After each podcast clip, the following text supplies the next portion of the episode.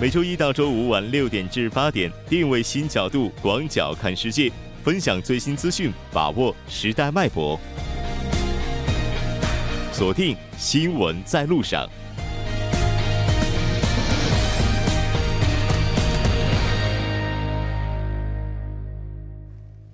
好的，欢迎回来，这里是正在为您直播的 TBS EFM 调频一零点三新闻在路上。稍后第二部节目当中将为您带来今天的半岛之外、首尔新生活以及听首尔。那接下来是广告时间，广告过后马上回来。关注半岛之外事态走向，传播全球动态新闻声音，半岛之外。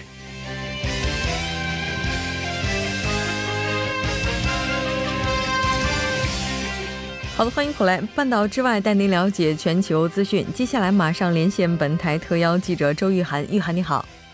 主播你好，非常高兴今天和您一起来了解半岛之外的主要资讯。那我们先来看一下今天的第一条消息。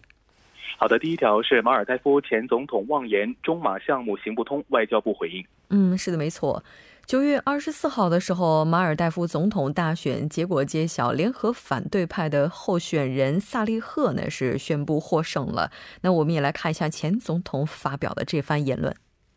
好的，那么根据日本经济时报二十五号报道呢，马尔代夫反对派赢得近日的总统大选之后呢，该国前总统纳迪呃纳呃纳西德呢迫不及待的对媒体表示呢，新政府呢将审查现总统亚明执政期间与中国签署的所有的协议。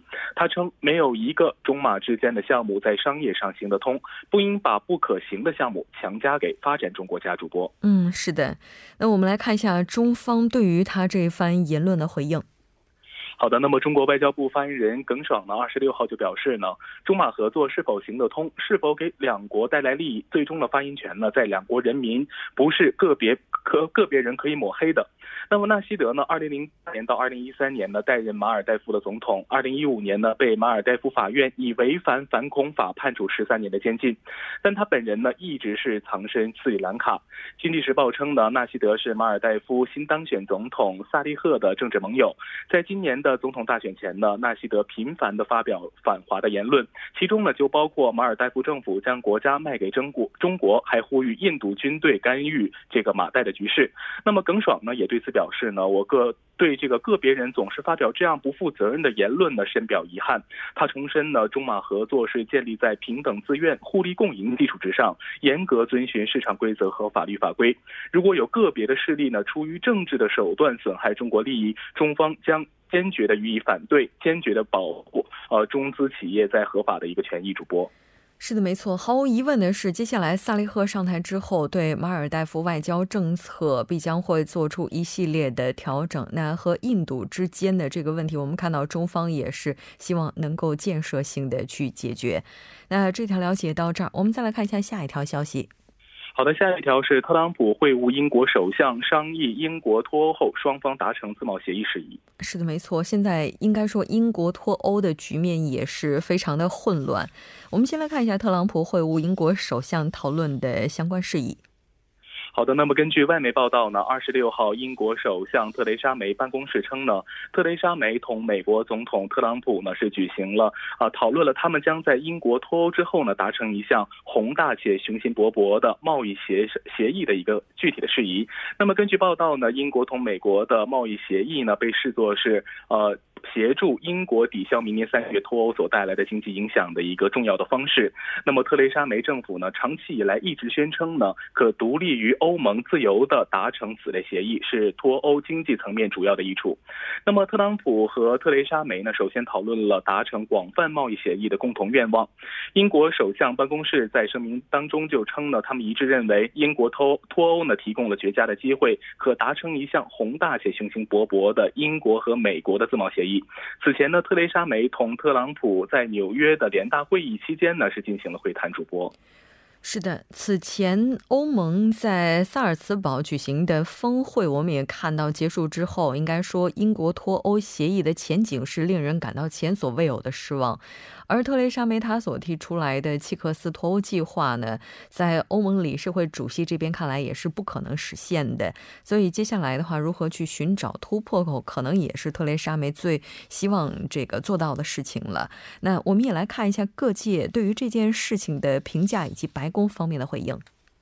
好的，那么特朗普呢支持这样一个协议的明确的迹象，那么可能有助于呃特蕾莎梅呢将那些说他的这个脱欧计划呢不可行的批评者呢争取过来，并安抚认为若达不成脱欧协议将引发严重冲击的金融市场。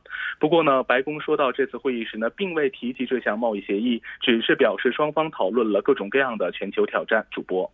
是的，那距离英国脱欧的日程是仅剩下半年的时间了。英国和欧盟之间达成脱欧协议的压力也是与日俱增。那我们看到有越来越多的知名跨国企业也是纷纷宣布出走伦敦。那这条了解到这儿，再来看一下下一条消息。好的，下一条是美国与加拿大北美自贸协定谈判遇阻，特朗普称拒与加总理会面。是的，没错。那我们先来看一下具体的相关报道内容。好的，那么根据外媒报道呢，四号美国总统特朗普呢因北美自贸协定磋商进展缓慢而抨击加拿大，那么称他呃加拿大总理那么称他呢对此很不高兴，因此拒绝了加拿大总理特鲁多提出的与他进行单独会谈的要求，让北美自贸协定的协商前景呢进一步的蒙上了阴影。主播是的，那具体的情况是怎么样的呢？那么，据报道呢，特朗普呢还再度的威胁这个对加拿大的汽车呢加征关税。特朗普表示呢，他回绝了特呃特鲁多的会面请求，因为他的关税太高太高，而且呢，他似乎不想采取行动。我告诉他算了。坦白讲，我们正在考虑对加拿大的汽车征税。据报道呢，上述的言论呢是标志着两国领导人的这个关关系呢也是降到了新低。但特鲁多的发言人称呢，并未要求与特朗普举行会谈。除此之外呢，不予置评。那么二十六号的稍早。呢，特鲁多呢力抗美国希希望迅速达成协议的压力，并表明北美自贸协定三个成员国呢可能无法缔结新的协定。主播，是的，没错。如果美国和加拿大之间一直无法达成协议的话，那也就意味着北美自贸区的话，那加拿大有可能会成为局外人。那美国和加拿大目前最大的分歧点是在哪里呢？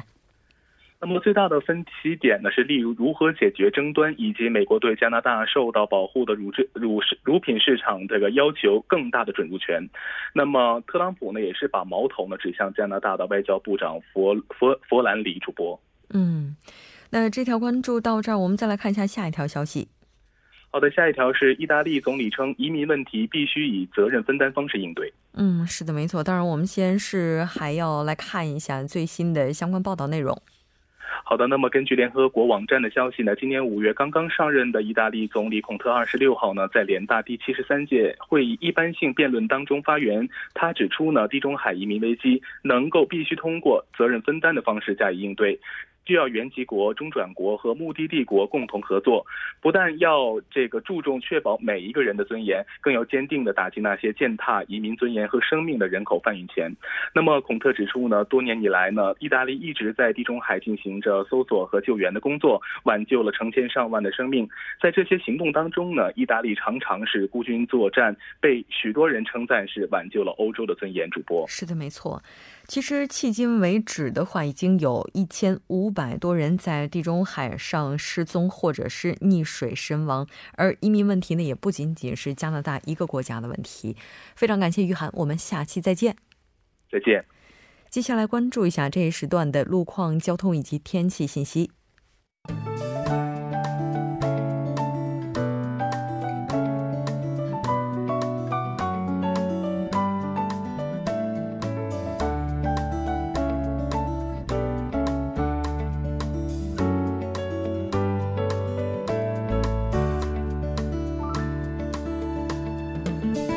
现在是晚间的六点四十二分，这里依然是由楚源为大家带来的道路和天气信息。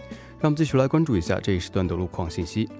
在江边北路日山方向汉南大桥至盘浦大桥的三车道上面，不久之前是收到了发生交通追尾事故的消息，目前相关人员正在积极的处理当中，还请途经该路段的车辆注意减速慢行，小心驾驶。下则路况来自于京釜高速公路首尔至釜山方向东滩分岔口附近的五车道上面，之前发生故障的货车，目前故障还在处理当中。受此影响，后续路段出现了交通停滞，还请后续车辆注意保持安全车距，谨慎驾驶。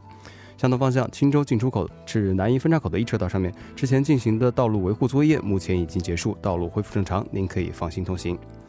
接下来是在西部干线道路成山大桥方向，莫洞桥至成山大桥、新井桥至高尺桥、金川桥至光明桥的路段，由于晚高峰的关系，道路拥堵。相反方向，光明桥至金川桥、新井桥至木洞桥、木洞桥至成山大桥路段，由于受到流量大的影响，出现了车行缓慢。还请各位车主朋友们参考以上信息，注意安全驾驶。好的，让我们来关注一下天气。明天由于受到东海上的高气压影响，全国各地的天气以多云为主。济州岛从今天晚上开始天气阴，并伴有小幅的降雨。来看一下气温，进入到秋季早晚的气温较低，白天因为日照的关系温度升高，昼夜温差较大。还请各位听众朋友们注意做好健康管理。来关注一下首尔市未来二十四小时的天气情况。今天晚间至明天凌晨多云，最低气温十四度；明天白天多云，最高气温二十二度。好的，以上就是这一时段的道路和天气信息，我们稍后再见。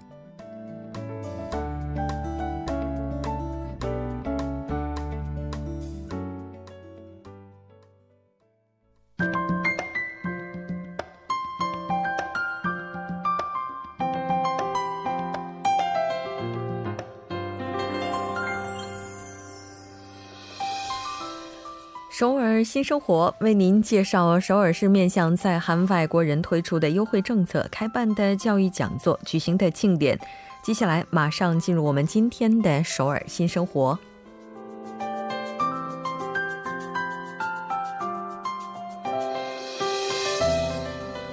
先来看一下今天的第一条消息，那这条是中路区多文化家庭支援中心提供的，名为“家庭成员共同成长之父母教育”项目。那这次项目进行的时间是从十月四号到十一月一号，那是在具体的每周四周五下午从四点到五点半，那一共会进行九次。地点呢就是在中心内的教育场，是在四楼。这次活动主要面向的群体是四到七岁的幼儿期子女和结婚移民者呢，一共会招募六组，共十二人。如果您是居住在中路区的朋友呢，将会享有优先权。那我们来看一下这次活动的主要内容安排。首先是包括心理测试，那还有介绍孩子不同成长阶段父母应该扮演的角色。除此之外呢，也会安排父母和子女之间去进行各种各样的活动，比如说像角色扮演、钓鱼、料理制作等等，来提高孩子的语言沟通能力、认知能力、动手能力，同时增强孩子们的自信感与责任感。详细的信息您可以拨打电话零二六二七幺三五幺零零二六二七幺三五幺零进行咨询。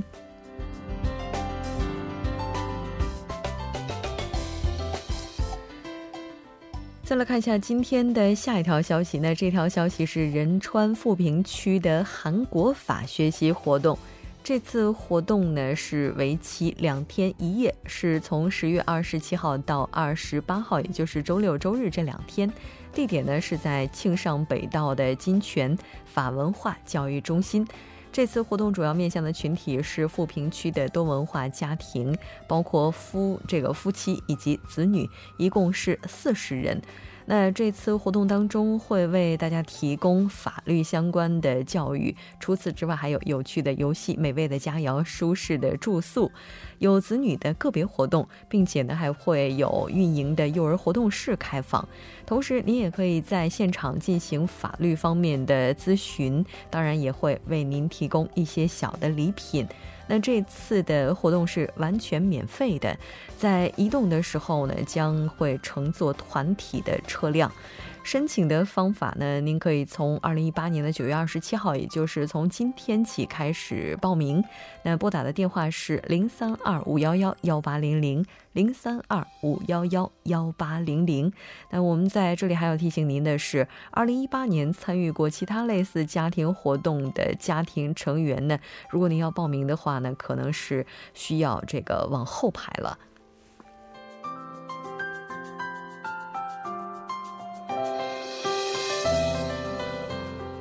再来看一下今天的最后一条消息。那这条消息是首尔国际中心提供的第五期创业教育课程，时间是从十月的十五号到二十六号。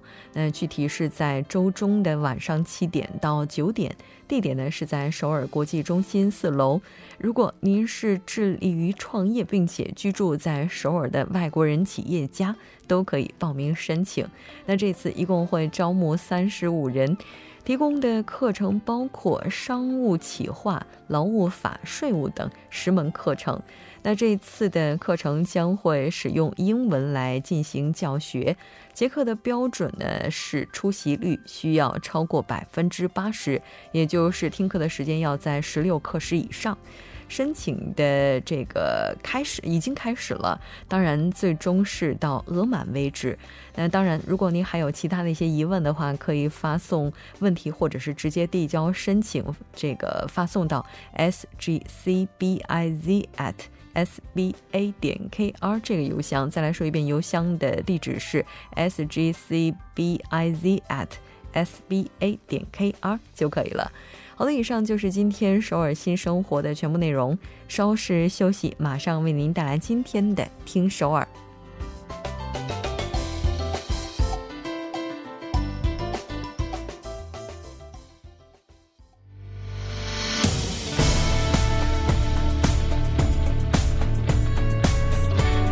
您现在收听的是《新闻在路上》。好的，欢迎回来。现在时刻是晚上的六点四十九分，这里是正在为您直播的 TBS EFM 调频一零点三新闻在路上，马上为您带来今天的听首尔。首先有请栏目嘉宾金勇，金勇你好。好，大家好，主持人好。很高兴和你一起来了解今天首尔市的消息。那我们先来看一下今天的第一条消息。嗯，好，第一个消息呢是之前首尔市提出了一个叫零支付的一个支付手段哈。嗯。然后呢，今天呢，在这个中小风险投资企业部和首尔市呢，二十六日表示哈，呃，将针对目前推进的这个零支付的这个项目，啊，向国民征集一个新的名称。哦，征集一个新的名称。嗯。那为什么要征集这个新的名称呢？是为了提高它的影响力吗？对，其实很简单，就是为了提高它的影响力哈。其实我们都知道，这个小工商业者简啊便捷结算的这个事业呢，是中企部和这个税务师呢，为了缓解这个小工商业的最具代表性的困扰，就是信用卡结算手续费的负担，而实行的这个零手续费的一个结算服务哈。嗯。然后呢，中企部和这个税务师呢，为了在十二月试点之前，为了提高这呃这个相关政策的关注。度和参与度，然后呢，企划了这个新的名称征集的这样的活动。嗯，是的，当然我们也看到哈，就是这次如果要是您提供的名称被采用的话，还有奖金。对，是这样的哈，呃，这次呢，应征的作品呢，将通过这个外部的专业评价团和呃评评价团的这个审查和这个国民的喜好度的调查，然后在十月末之前确定。然后呢，此外呢，还有最优秀奖是一人是五百万韩币，然后优秀奖是两人是两百万韩币，然后奖励奖是五人，一共是啊每人是一百万韩币等等哈。然后呢，此外呢，还计划对这个参与了这次呃提供名称的这个征集活动的人哈进。进行一个抽奖，啊，抽出一百人，然后支付给他们三万韩元的这个 Onuli 的这个商品券。嗯，然后呢，中企部的相关人士表示，哈，也是希望大家从今年年末将即将开通的这个哈，将大幅的降低结算的手续费，竭力的呃为这个小工商业者减轻他们的一些经济负担。然后呢，也呼吁啊，希望更多的国民能够参与到这次的征集名称的活动当中，然后相呃关注一些政府的一些政策，给予他们一定的支持。嗯，是的，没错。那当然，我们在这里也是呼吁大家，如果有好的想法的话，这个多多的去参与这一次项目名称的征集哈。那这条了解到这儿，接下来的这条消息哈，应该是乘坐九号线的听众朋友 竖起来耳朵了。嗯，对，为什么呢？因为呢，将在下个月的七号开始哈，将在一部分区间哈进行一个调整，注意是九号线的七号线哈。嗯，让我们看一下具体的情况哈。这个九号线的第三阶段区间呢即将开通哈，具体呢是从这个参镇역到这个中安博婚平温역哈。